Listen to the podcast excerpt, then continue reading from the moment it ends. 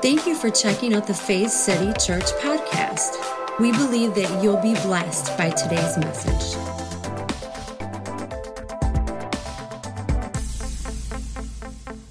So very blessed.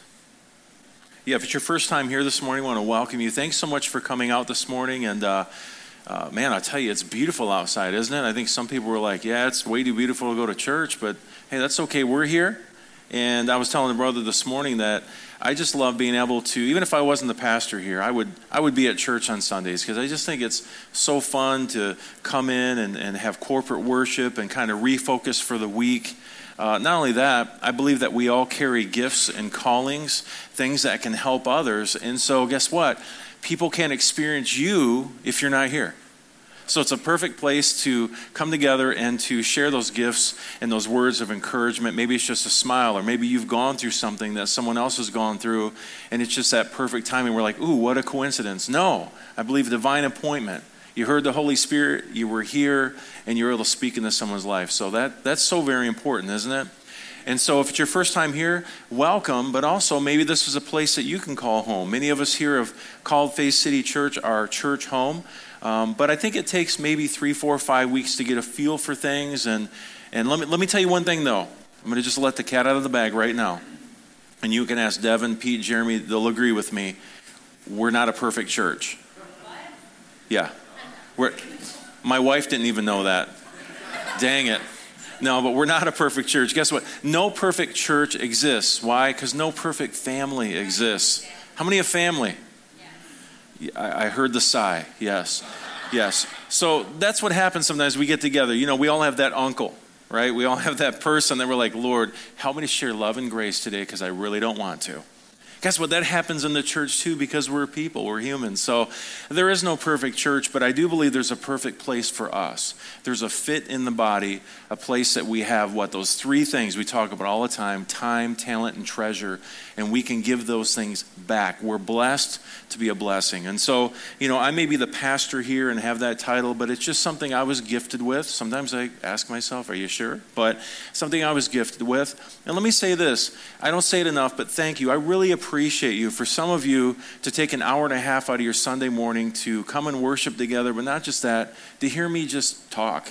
Stand up here for 35, 45, people like, no, more like 60 minutes, and just talk to you. That, that means a lot to me. And I do my best to dig into the scriptures, to ask the Holy Spirit, what, where are we on this track of growth right now? Because we're all in different spots. But what is it that I can say or impart from the scriptures and the Holy Spirit to help us in this walk of life? Well, I want to get going today in the message. Uh, we've been doing this series called Unstuck. Say Unstuck. And so we, we've been looking at different ways that we can become separated or unfastened from maybe old ways of thinking, of old actions or ways of doing. Um, how many know that we all have different paradigms and, and ideas? And so sometimes what happens in this walk with God is He starts to shift us, He starts to move us into different modes of thinking. Because how many know that the kingdom of God is different than the kingdoms of this world? And when I say that, what I mean is the, the, the mode of doing is different in the kingdom of God than in the world we could really break it down like this the kingdom of God is righteousness, which is right relationship, peace, and joy. It's full of love and grace. These are the very foundations. The Apostle Paul talks about all the great things that we can do, but if love isn't present, it doesn't mean anything. And so it's a kingdom that's built on love. Where the, the kingdoms of this world, we're not talking about people, okay? We're talking about systems. The system of this world is built on fear and anger and hatred and greed and war and retribution. Whereas in the kingdom, it's righteousness, peace, and joy, grace and love. And get this restoration and healing. See, I believe we just celebrated a couple months ago the resurrection. I think we can celebrate that every day. Because what the resurrection means is that Jesus put a whole new way of thinking, doing, and I believe started a brand new creation through his resurrection. So it's not just a mode of thinking, it's a mode of doing. But how many know this that we only do what we think? We only do what we believe. And so that's where belief is so important. If you don't believe that you're a child of God, you won't be one. You won't be who you be. And so that's why it's important to discover that identity, to discover the true face of our Heavenly Father, who isn't an angry, retributive God, but He's a God of love who desires for you to awaken to your righteousness, the scriptures tell us, awaken to right relationship. And so we've been looking in this series Unstuck. We've been looking at things like faith, say faith, finances, say finances. I usually lose people on that one. Last week we talked about fatherhood which is pretty apropos for Father's Day, I would think. But today, I want to talk about something different. And I want to talk out of, I want to start with uh, the Gospel of Luke, chapter 17, to get us kind of set up in a mode and a way of going. Now, let me say this if, if you thought you were uncomfortable with finances, which, by the way, if you haven't heard that, um, how many were here for that? How many remember Pastor didn't ask you to empty your pocketbooks because the Lord's telling me right now? It was none of that it was talking about being generous, right? Having a spirit of generosity. So whether that's in your local church, whether that's at your school, out in the world, wherever that is, we have a spirit of generosity. And how many know it's not just money? Right? We have all these blessings that we can give back. So it wasn't it wasn't a, uh, a message to try to get you to give more money. We can give as much as you want. That's fine. We're not stopping you. But it wasn't about that. But if you were a little uncomfortable with finances today, you may feel a little bit uncomfortable with where we're going. But just hang with me, okay? Stick with me, because I believe at the end of this, every time we get together on a Sunday, my goal is for you to receive a little bit more clarity, but within that clarity, receive some healing in your soul. Uh, receive a little, little Jesus love into your soul to heal some areas that maybe you didn't even know were there. So, we're going to deal with maybe a touchy subject for some of you today, but hang with me because as we get through to the end, I believe you're going to receive some freedom in it. Can I get one amen this morning? So, Luke chapter 17, if you want to follow along, do so on the screens behind us. If you're not familiar, uh, we put our notes into the U YouVersion app. How many have the Bible U YouVersion app on their phone? Okay, my wife does. So, what you do is you open up the app, go down to the More tab, select Events. So, it's the More tab and then Events. And then it should be right at the top. It's GPS location. It say Faith City, Michigan campus. And right there, all the notes are laid out for you. You can add your own and you can even save it for further reference to go over later. So, I encourage you to do that. But we're looking at Luke chapter 17 this morning. And this is verse 1. Jesus is talking to his disciples here, and he says this it is impossible that no offenses should come. Now, this is an interesting line to me. He says it's impossible. Now, now Jesus, how many know Jesus was a man of faith? All things are possible, Jesus. But look what he's saying. It is impossible that no offenses should come, but woe to him through whom they come. How many know that we always will have some type of opportunity to take on an offense. Have you ever been offended? Has anyone ever offended you? Uh, it's, it's interesting here. This word offense in the Greek is the word scandalon. When Jesus says it's impossible that no offenses should come, this is the definition for offense the movable stick or trigger of a trap. An impediment placed in the way and causing one to stumble and fall. So Jesus is saying, listen, no matter what you go through in life, you're always going to have an opportunity to fall for the bait. That switch, that trigger, that thing that actually brings you into the trap. Think about this offenses aren't the trap, they're the trigger to put you in the trap. That's interesting. And so Jesus says, listen, this is going to happen. Why? Because people are people, right? People are people. Things are going to happen. People are going to do things that will offend you. And so Jesus says, listen, it is impossible that no offenses should come. Now, it was 1983, and I was standing in line at the movie theater. And I was so excited. I was maybe 11 years old. I was so excited. My Aunt Judy had dropped me and my cousin off, Stacy, at the movie theater all by ourselves. We thought we were just growing up at this point, right? And we're standing in line for a movie called Star Wars Return of the Jedi. Some of you like, I wasn't even born. What movie is that? Oh, I think I heard about that once. But we were standing in line waiting for Return of the Jedi, and I was so pumped. I could not wait to see what's going to happen with Luke and Princess Leia and Han and Chewie. I mean, it's going to be exciting. It's going to be amazing. And I was so excited about this. Well, this was in the summer, and as the school year was drawing uh, near, my, my mom came home one day with a lunchbox for me. And this lunchbox was a Return of the Jedi lunchbox. It was awesome. Now, now check this out. It, it wasn't, how many remember the metal lunchboxes? I mean, that was kind of cool. Like they would actually press into so like it would look 3D and they would paint the picture on you like, oh wow, ch- check it out. Like I had a Happy Days one. Anyone here have a Happy Days one? yeah, the Fonz, A, right? But I remember having that. But this wasn't metal. This was like 1983, man, state of the art molded plastic. Remember those? And so it was this plastic lunchbox, and it was bright red, and it had this decal on the front, and it was Return of the Jedi, and I was so pumped. I could not wait to go to school and show this thing off. I thought, I will be the envy of every kid in the lunchroom. And so the first day of school comes, and I get my lunch, and I got my little backpack, and I've got my Return of the Jedi molded plastic lunchbox, and I was pumped. In fact, it was really cool. It had this molded thermos that matched. It was awesome. I mean, I was rocking it. I'm ready to go. So I go to school. I couldn't wait till lunchtime. Lunchtime rolls around. Now, by the way, this is a brand new school, so I didn't really know a whole lot of people there. I walk in the lunchroom just starting my stuff like, yeah, I know. I know what I got here. Check it out. Hey, don't be eyeing it too hard. It's mine. But to my horror, I was the only sixth grader with the plastic lunchbox. I was the only sixth grader with a lunchbox in the entire lunchroom. They all had sack lunches. No one gave me the memo that it wasn't cool anymore to have lunchboxes. I was so embarrassed. I'm like, oh my gosh. So, what was so cool and what I wanted to show off all of a sudden wasn't so cool, and I was completely embarrassed. Needless to say, I never brought that lunchbox back. I don't even know where it is. It might still be under my bed over in Flint somewhere. Who, who, knows? Someone just discovered it, like, what is it? This is dumb. Return of the Jedi.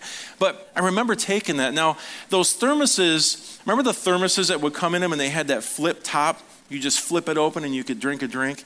Well, my mom would always pack milk into my thermos. And so that was something I really looked forward to. I would, you know, flip it open and take a drink, and I expected milk every time. Well, this one time I didn't realize this, but I went to take a drink and didn't realize that mom had replaced milk with orange juice. Now, how many know that orange juice tastes just a little bit different than milk? So when that first hit my taste buds, I was like, "Whoa! Oh my gosh!" Like I, I was, I was horrified. I thought, "Oh my gosh, it's it's rancid. It's it's curdled. The milk must be spoiled." Until I got another taste and went, "Oh, it's orange juice." But but isn't it interesting that whenever we have that bitter taste on our tongue, it it almost makes us nauseous. It makes our I don't know how your teeth kind of can get that feeling of those like Oh, you ever had that happen with something bitter? You ever gave a lemon wedge to your little baby at, at the restaurant in the high chair because it's just fun to see him go? Right? Right? Now, now, we wouldn't do that to ourselves, but it's fun to do that to our kids. We're just paying them back. Because that's what Jesus does, right? Pays us back. That's a joke, everybody. But, but you know, that taste of bitterness on your tongue, there's something about it that isn't pleasant. It's not enjoyable. It's not something that we desire. See, bitterness doesn't settle well with us. And I believe this that emotional bitterness has that same nauseous effect. How many could agree with that? And so today, I want to talk about this idea, this subject, as we talk about uh, the idea of being unstuck, unstuck in my forgiveness. And we can even say unstuck in my bitterness. Now, like I said, for some of us, we may have walked in here this morning and not even realize the root of bitterness that's in our heart. And today may be one of those days where it's exposed. And so you can feel the bitterness. You can almost taste the bitterness. You can, you can almost feel the sensitivity as we talk about this. But I want you to stick with me, hang with me. Because the desire of your Heavenly Father is to heal you from bitterness. Because bitterness will kill you. For some people, yes, even physically. But bitterness will eat you alive. And I believe that the Heavenly Father wants you to be released from bitterness for some of us this morning. Now, the author of Hebrews tells us this in Hebrews 12 14. He says, Pursue peace with all people. How many people? Just the ones that go to your church? Just the ones you really like? Just the one who is a Democrat? Just the one who's a Republican? Just the one who's gay? Just the one who's straight? You get my point? Pursue peace with all people. He says true friendship can only be enjoyed in, in an environment of total forgiveness and innocence. Wow. That's a powerful statement right there. Look at this. This makes God visible in your life. See, I believe that Jesus came to reveal the Father. I believe that we, especially those of us who believe, especially to those, we're told, who believe, we are here to reveal the Father. We make God visible when we pursue peace with all people and when we pursue this relationship and create this atmosphere of total forgiveness and innocence. Now, I know I already got some of you because you're like, whoa, whoa, is that even possible? It is, but it's not easy. I'm a walking testimony of that. Dealing with bitterness in my life to the point where it was consuming me. That person or that thing that happened seemed to find its way, worm its way, dig its way into every conversation I had. And it's toxic. And your father doesn't want you to have to deal with it. He wants to heal you from that. Now, what's really fascinating here is this word pursue in the Greek means to follow aggressively. So we could literally say, follow aggressively peace with all people. Now, that kind of takes it to a whole nother level, right? To follow aggressively peace with all people. Obtaining and maintaining peace really is a continuous effort, it doesn't stop. It's something that we have to pursue. We have to not just pursue, but follow aggressively. And for some of us, on a daily basis. The writer here, he says to pursue peace and forgiveness. Now, listen, I know some of you, maybe it's, you're on the verge of wanting to, to click off here because you're thinking, you don't know what that person did to me. You don't know what that job did when they let me go. You don't know how that affected my life. I may not know, but the Father does. The Holy Spirit knows. And He wants you to not allow bitterness into your heart because it will take you down a path of destruction that you do not want to go down.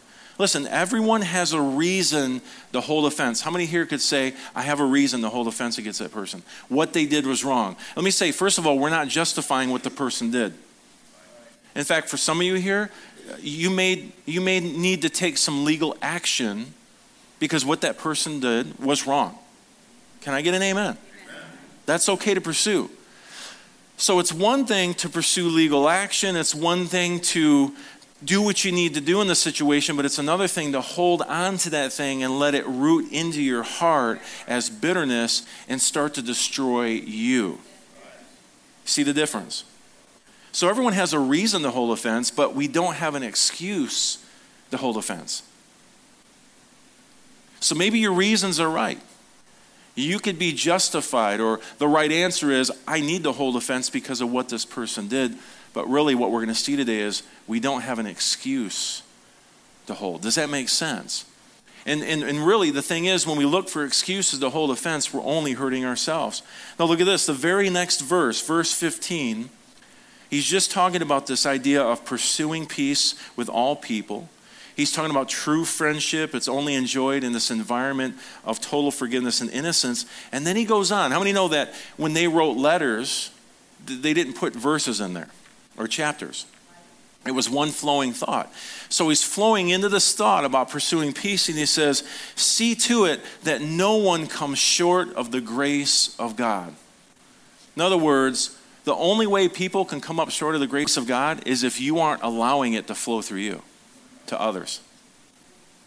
I know this, this isn't easy. I never said it would be easy, but it's so worth it. He says, See to it that no one comes short of the grace of God. Look at this that no root of bitterness springing up causes trouble, and by it many be defiled.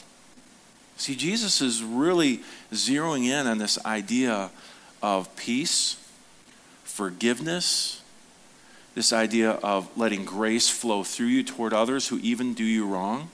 See, that's a sign of maturity when you can love those who aren't lovely, uh, when you can show grace to those who aren't gracious. But he's, he, he, I want to key in on this. He's saying, let no root of bitterness spring up in you, which, by the way, causes trouble, and by it many be defiled. Bitterness here starts with a small root. It doesn't like you wake up one day and someone does something and instantly there's this huge tree of bitterness in your heart. It starts very small. In fact, in the Greek, this word springing up refers to a little bitty tender plant just beginning to pierce its way up through the soil. Man, I love Greek and Hebrew. The language is so beautiful. It, it, it's so, it explains so much. So when it says it's springing up, it's saying it's just this little bitty tender plant, like you barely notice it there. Uh, we, we used to have this cottonwood tree in our backyard off to the side there, and we had it taken down a couple years. Say hallelujah. How many have cottonwoods around you? It's like Christmas in June. I mean, it's just everywhere. I mean, it's, it's flying in your face and your nose. And, and then you ever notice, like on the corners, like where the driveway and the cement meet, it's like just this, it looks like snow. It's just all clumped together. And have you ever noticed when, when this stuff lands, especially if it lands in your flower bed, it's like within weeks, there's a little tree. It's crazy. Like, what is that? It's the cottonwood. Like, it lands in there and there's this like little tree, and you're like, get out of there, little tree. But how many know when it's just that little tree, you can grab it and whoosh, so easy to pull out? See, Jesus is trying to say something here. Listen, bitterness, when it springs up, it's really small at first. And small things can be yanked out. Let's not let this become this great big tree of bitterness. We need to grab these things while they're small. We need to remove them from our life. And then it says that bitterness begins to trouble you. Trouble you means to vex, to annoy. You ever been annoyed? To hound. It, it literally means to stalk like a stalker. I said this earlier, but there were times in my life where a couple key people had done me wrong, so wrong that it literally would stalk me. At every turn, I found a way to interject their name into a conversation, what they did into a conversation. It ruled my life. It's annoying, it's vexing. And then it says, become defiled. That means to spot or to stain. See, a stain is a permanent reminder of a past action or deed that's done. Have you ever been out to eat? I mean, you're dressed up, you're ready to go. Maybe you're going out with your significant other, and you're ready just to, to rock and roll, right?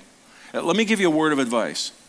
If you're going to an Italian restaurant, they have these things called marinara sauces. Ever heard of those? Don't wear white. I think that white shirts and marinara sauce are attracted to each other. Because you can wear any other, am I right, Stephen? You can wear any other color shirt and you're good to go. But for some reason, when you wear white, you drop marinara on your shirt. And every time you look at that shirt, it's a permanent reminder of the miscalculation of your fork to your mouth. It's like, what just happened? But see, those stains, I, I had this shirt. I love this shirt. It was a nice button up, it was short sleeve, it was white. Say white Of course, it was white. And I got this grease stain on it somehow, and I could not get it out. I scrubbed it, I rubbed it, I put all the special cleaners on it. I even used OxiClean. They're liars, by the way, because it didn't work. I used everything I could use on this shirt to try to clean this thing up. I washed it several times, and it still has this. I can't wear it anymore. I can't wear it anymore because of the stain. Let me say this this morning. Don't get to the point in life where you're so stained with bitterness because of what someone else did that you're not even usable in this life. You're not a container or carrier of the grace, love, and forgiveness of God because you've been so defiled that now what do you do? You spew out of your mouth and you begin to defile others. You're, not, you're no longer a source of healing and restoration. You're a source of animosity and bitterness and anger. And listen, I've been there. I get it. I'm not casting judgment on you. I'm not looking down my nose at you. I'm saying we've all been there. But what do we do in these situations when it seems like the stain of bitterness is now pouring over into the rest of our life? See, it starts with you, but what happens? Then it begins to affect many. it begins to consume you and pour out of your mouth, you are in turn staining others by passing on your negative opinion of someone or something. And I don't believe we have to live life that way. It's kind of like wearing tinted glasses. When you become offended, you no longer see things the way you once did. You ever notice that? Because here's the beauty about removing that bitterness, removing those tinted glasses, is all of a sudden you're like, things look different. Because it puts this, this haze, it puts this tint onto all of life. And listen, the Heavenly Father, your origin, your source, He does not want you to live life that way. He wants you to release that. There's such freedom when we release ourselves from offense, when we release ourselves from bitterness. See, bitterness creeps in. It starts small. It's that little tiny plant. It's tender. It's just barely piercing through the soil, and we barely see it, but eventually it will grow so much bigger. See, it starts small, but then it can grow deep and interfere with every facet of your life. But looking back at Luke chapter 17, Jesus continues here in verse 3, and he says this Take heed to yourself He's looking at his disciples, having this conversation. He says, Take heed to yourself. That, that word take heed literally means get a grip. He's like, Dudes, listen, get a grip. You ever looked at someone and wanted to say, Get a grip? Right? Especially your kids, or you wanted to get a grip. But you know, you say, Get a grip. Why? Take heed to yourself. Look at this. If your brother sins against you, rebuke him. That means call him on the carpet, let him know what's going on how many know we live in a society where half the time we can't talk about our issues with the person? We go to someone else. How many times should we go to the person? We don't have to be mean about it. We see this rebuke like, I rebuke thou. No, it's coming to them and saying, hey, listen, there's some stuff that went down. Not sure if you meant to, but, but I, I want to I wanna let you know about this. And it says, if he repents, what do we do? Forgive him. Come on. Verse 4 And if he sins against you seven times in a day, Jesus makes, makes the stakes even higher. He's like, because you're already like dealing with, okay, if it happens once and he asks for forgiveness, I'll forgive him. That's cool. And Jesus says, oh, oh, by the way, if he does it seven times in a day and he repents, forgive him. Okay, dear Jesus, what's going on right now? Why, why are you putting this on me? Why are you putting this, putting me through this? Look at this, verse 5. And the apostles said, this is a response, increase our faith.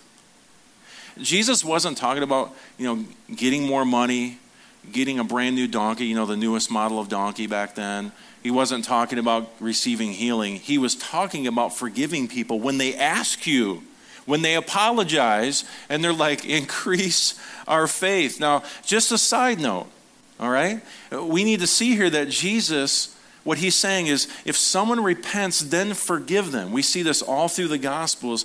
But Jesus is, I believe, speaking to the disciples where they are. I want us to get this. He's actually going from a concept that these young Jewish men would have understood according to the law called eye for an eye. Now, what we see here is that God always deals with us where we are. So he's trying to make a slight shift he says, Hey guys, remember all that talk? You've heard it said, right? Famous words of Jesus. You've heard it said, basically, we could say it like that. An eye for an eye.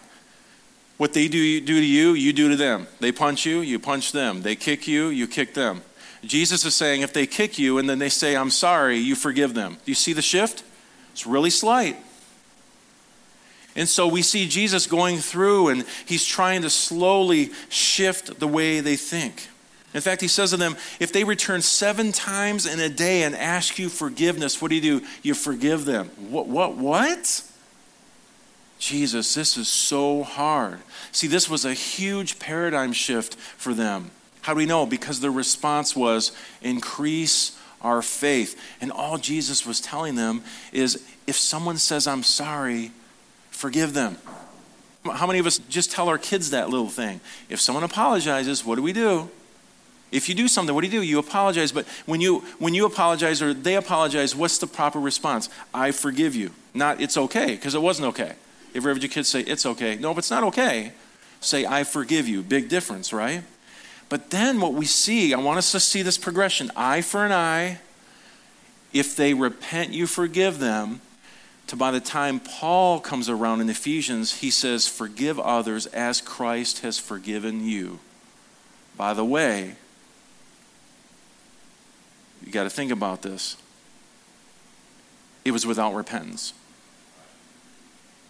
Jesus hung on a cross, a great injustice, innocent, accused of crimes he didn't commit. Hanging on a cross, he says, Father, forgive them, for they know not what they do. See, Jesus went from eye for an eye to if someone asks for forgiveness, you forgive them, to Father, forgive them, for they know not what they do. Because I highly doubt there was someone out there at the foot of the cross going, Oh crap, we really screwed up. Sorry, Jesus. And he goes, I forgive you because you asked. In fact, look at the ministry of Jesus. All through his ministry, he would go around very famous words. Someone say, I need to be healed. And before he healed them, he'd say, Your sins are forgiven you. What? Wait a minute, my sins are, for- I didn't ask for forgiveness. I know. Your sins are forgiven you. Because many times for us to receive what God has already provided, we have to be forgiven. We have to know that we're totally forgiven. And for a lot of us, we have to forgive ourselves because we don't think we're worthy. Father, forgive them, for they know not what to do. I spent a minute on this because I want us to see, because, you know, in, in, a lot of places in religion, we tell people, hey, listen, man, you know, God can't forgive you unless you forgive others. Yes, famous words of Jesus, but he was dealing with people where they were under law. He was shifting them from eye to an eye to, hey, listen, repent and be forgiven, to, I'm going to forgive you if you know or don't know what you're doing. Because that's what love does. You're forgiven. I mean, the cross represents complete and total forgiveness, past, present, and future, but some people don't know it yet. And you can't receive what you don't believe. But there's no magic prayer that suddenly makes God forgive you. The forgiveness is done. The prayer or the belief is what causes you to walk in and live in what's already been done. Every time someone prays a salvation prayer, Jesus doesn't jump back up on the cross real quick and raise from the dead. It is finished 2,000 years ago. Does that make sense? I'm not trying to be funny. I, want us to get this because we got some screwy ideas about what all this means. Listen, forgiveness is a done deal, but you can't walk in it unless you know it's there. So we get to proclaim there's a God who loves you, His grace is sufficient, He's forgiven you. He desires relationship with you, your sons and daughters, you just don't know it yet. So awaken to it and then begin to operate as a son and as a daughter. Does that make sense? We, we need to understand this. This is what the gospel is all about. But Paul introduces us to this new way, which is to forgive as Christ has forgiven you. Now, this word forgive here means to permanently dismiss or release. Have you ever told someone, uh, I forgive you? Then, man, you just hold on to that thing for a rainy day. Come on, husbands. Come on, wives, right?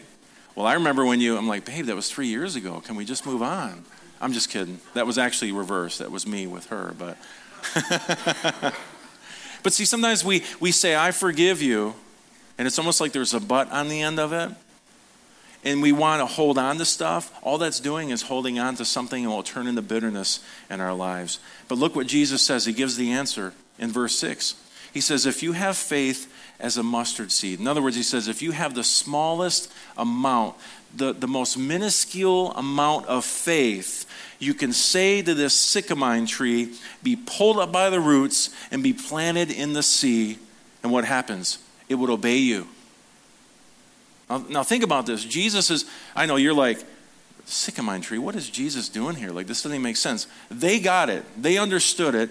But he says, if you have just a small amount of faith, say to this sycamine tree, say to this bitterness, be pulled up by the roots. So it doesn't matter how big the tree is, Jesus is saying the smallest amount of faith can pull that baby up by the roots. Say, by the roots right? Not just not just cutting it and making it look pretty and shaping it real nice and pruning it. No, no, no. We don't want it to grow. We want it to die. He says you can pull it up by the roots and tell it to be planted into the sea.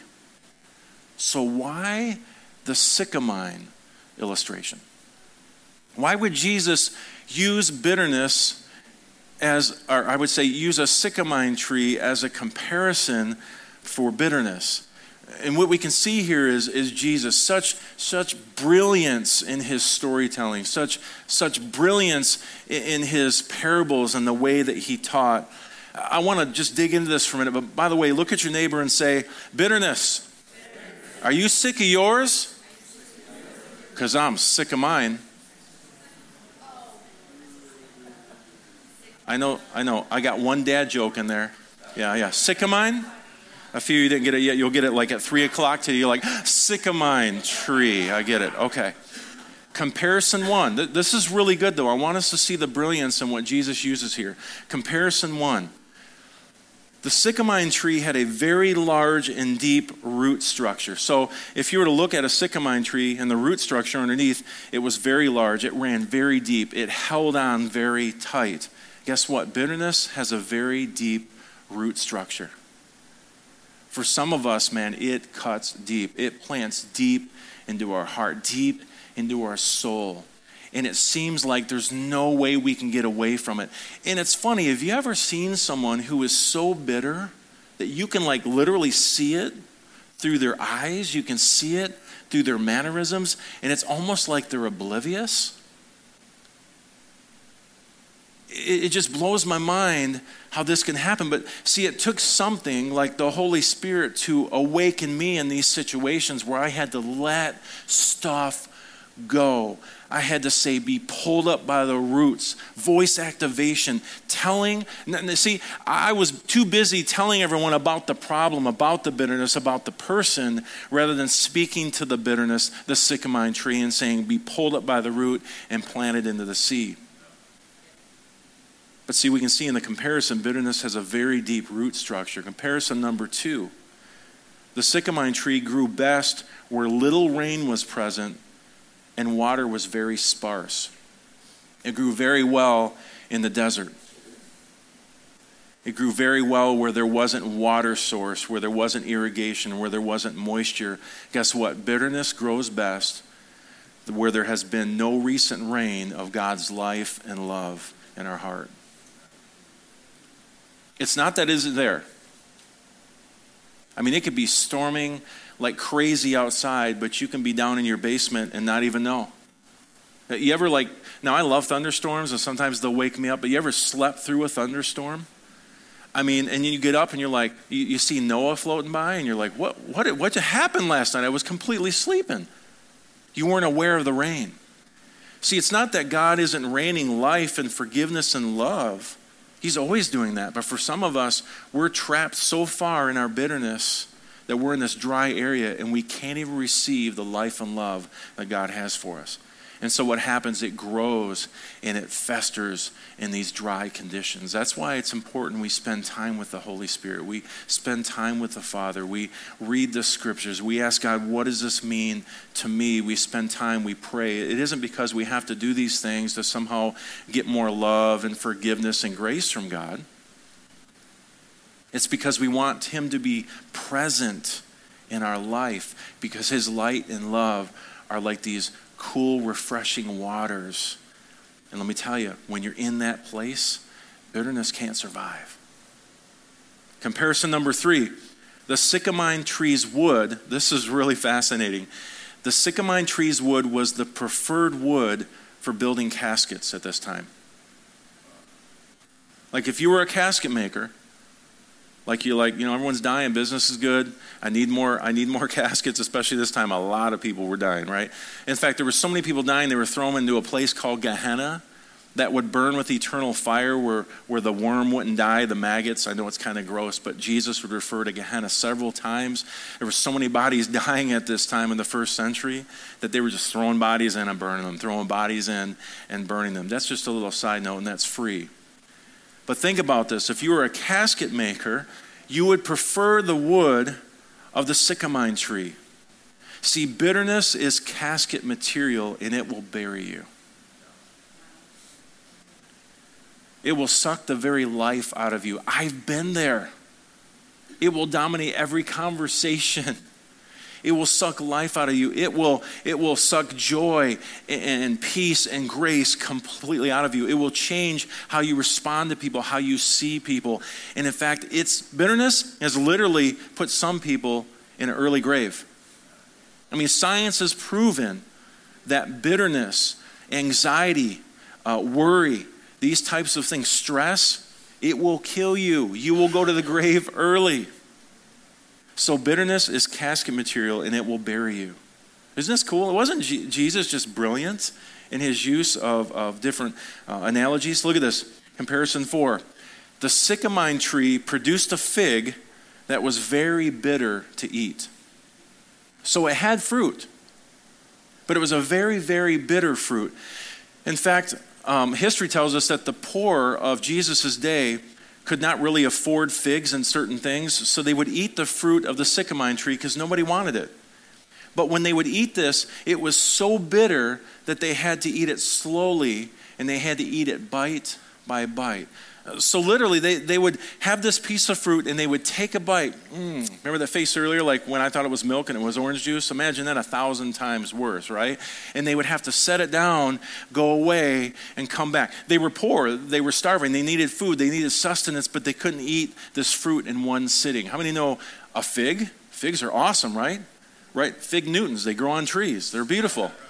I love figs. You're like, you do? Yeah, it's wrapped in like this, this wheat based product. It's awesome. It's called a Fig Newton. It's really good. Fig bars. But you could not eat this fruit in one sitting. It was so bitter. See, bitterness is so bitter that you have to come back to it over and over and over again. And so, what we do is we go and we take another bite and we go away. It's so bitter. But you ever notice this? Sometimes it's like for a brief moment, there's this satisfaction when you talk about that person, when you talk about that situation, how bad it was to you. It's almost like you get this gratification. It's, it's almost like someone who's addicted to substance.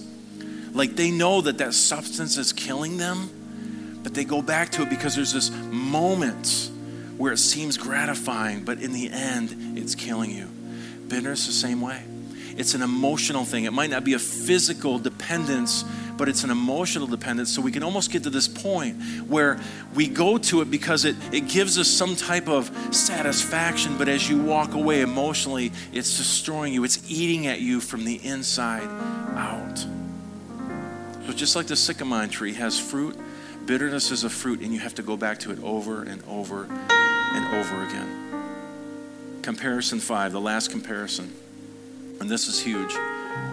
The sycamine tree was not naturally pollinated. So, how many know that things need to be pollinated in order to grow? Well, well, the sycamine tree, the fruit of the sycamine tree, it was not naturally pollinated, but could only be pollinated by wasps. So, literally, the pollination process was only started when a wasp stuck its stinger right into the heart of the fruit. What, what? Did, did you catch that? A wasp would literally stick its stinger right into the heart of the fruit. That's how it would be pollinated. And so the tree and its fruit had to be stung in order to be reproduced. See, bitterness is the same way. It's sown into our hearts or becomes pollinated in us when someone has stung us. Without a show of hands, you ever had someone in life that's completely stung you? Right to the heart, right to your soul. They've done you wrong. And let me, let me remind you what they did wasn't right. We're not, we're not dismissing what someone has done. And you may have to take further action in that situation. But what I'm saying is, I want you to be released from what they did to you. And so that person stings you.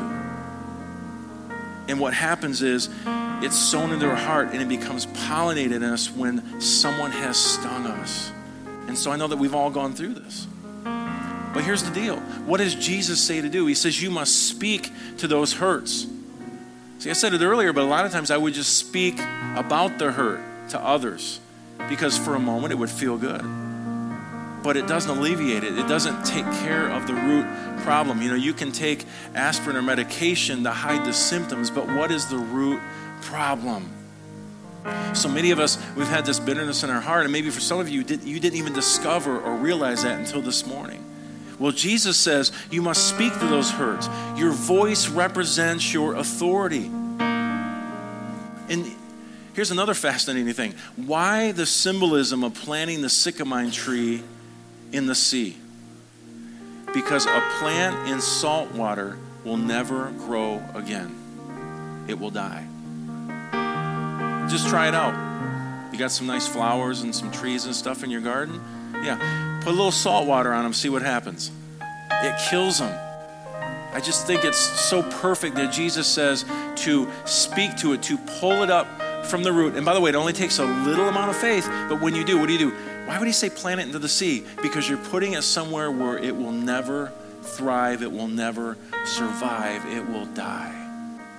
Because Jesus desires for us to have full restoration and full healing in these areas of bitterness in our heart. See, we can walk free of bitterness forever. I truly believe this. But sometimes it takes us speaking. And before that, it takes us believing that what Jesus says is true. Jesus is a really just a small amount of faith. Yeah, just speak to that. I'm here. I'm with you. I promised I'll never leave you. I'll never forsake you. I will not abandon you. So let's do this together.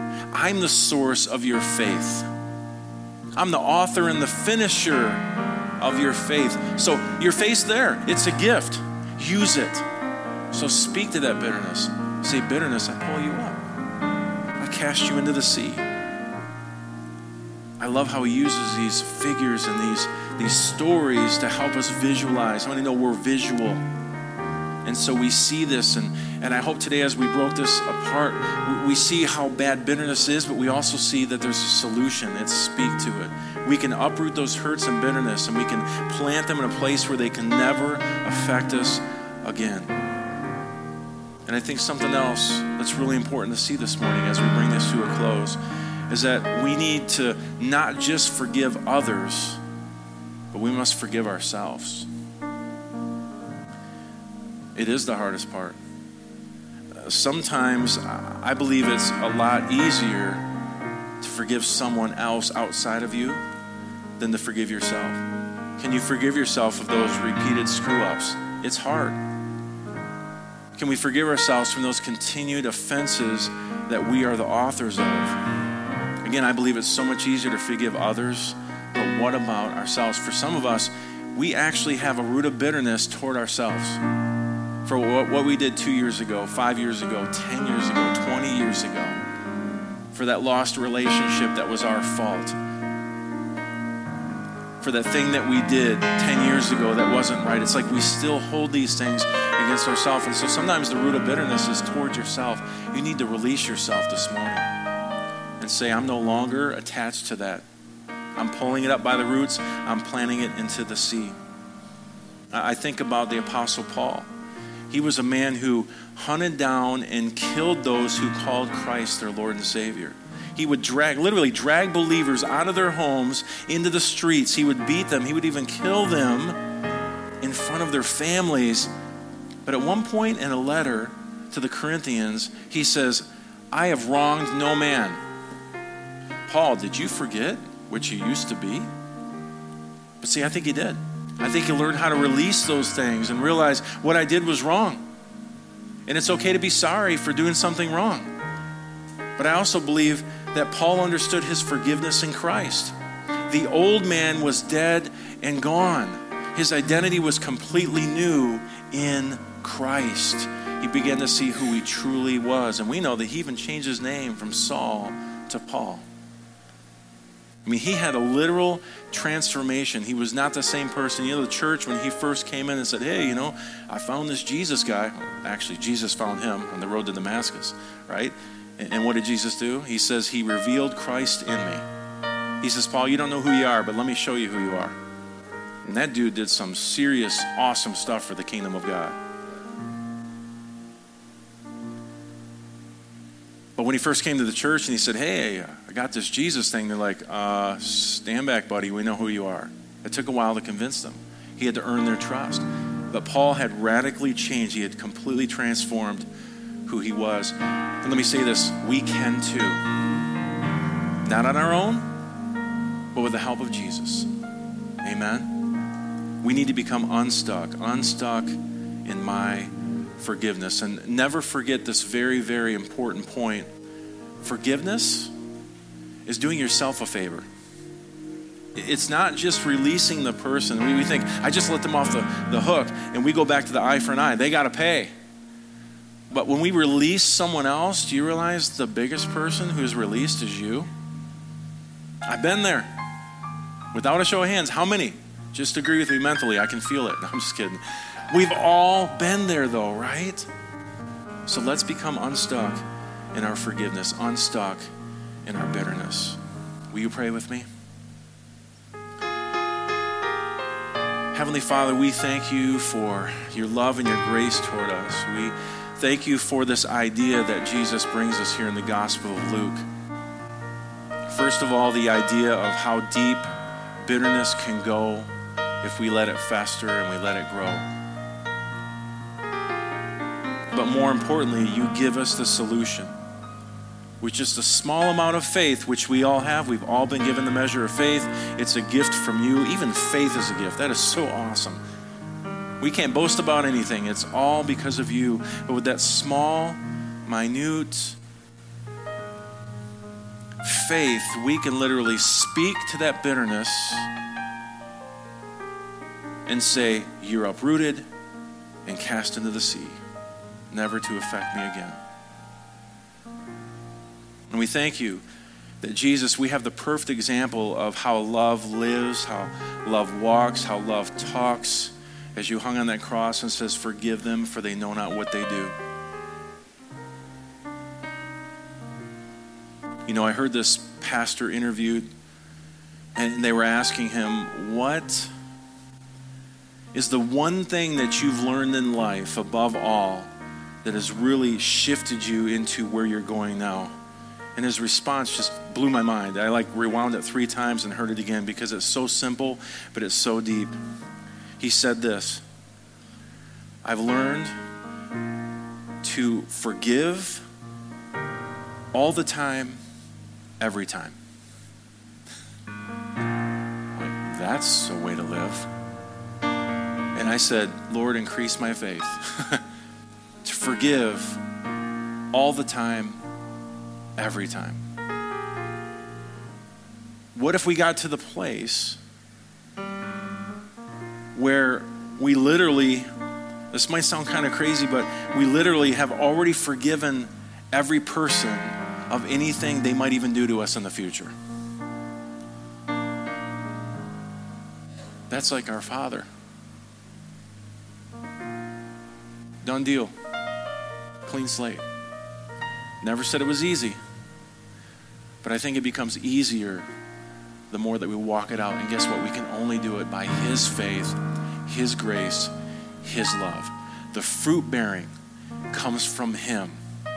The good works come from and through Him. And guess who lives through us? Our Father. So, Father, we thank you for this message this morning. I pray that it would really reach our hearts.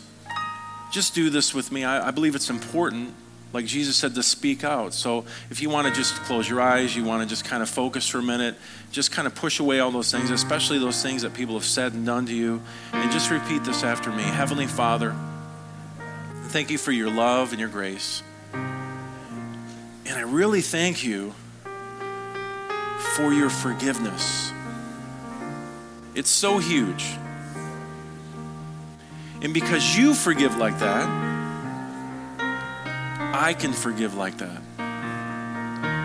So, Holy Spirit, show me any area in my life, in my soul, where I'm holding on to bitterness, where I'm holding an action against a person. Show that to me, Holy Spirit. What is that thing in your life that you're holding on to? Now say this bitterness, I uproot you and I throw you into the sea. You have no more effect on me. You have no more influence in my life. I'm no longer stuck to you. I'm unstuck. Thank you, Jesus, for your healing in my life. Say this I receive it. I'm open to you. You have permission to heal those areas of my life. In Jesus' name. And everyone said, Amen. Amen. Isn't that good? You feel a little better this morning? Now, listen, it might not be easy. Some things there you may have to pursue legal action. You may have to go a little further with it. I understand that, and I encourage you to do that. But listen, you want to release yourself from these things because it will eat you from the inside out, and you will not be the best God has made you to be. He, he wants you to be the best version of yourself that He's made. And sometimes we walk around half versions of ourselves because we don't even see the bitterness that has planted into our hearts.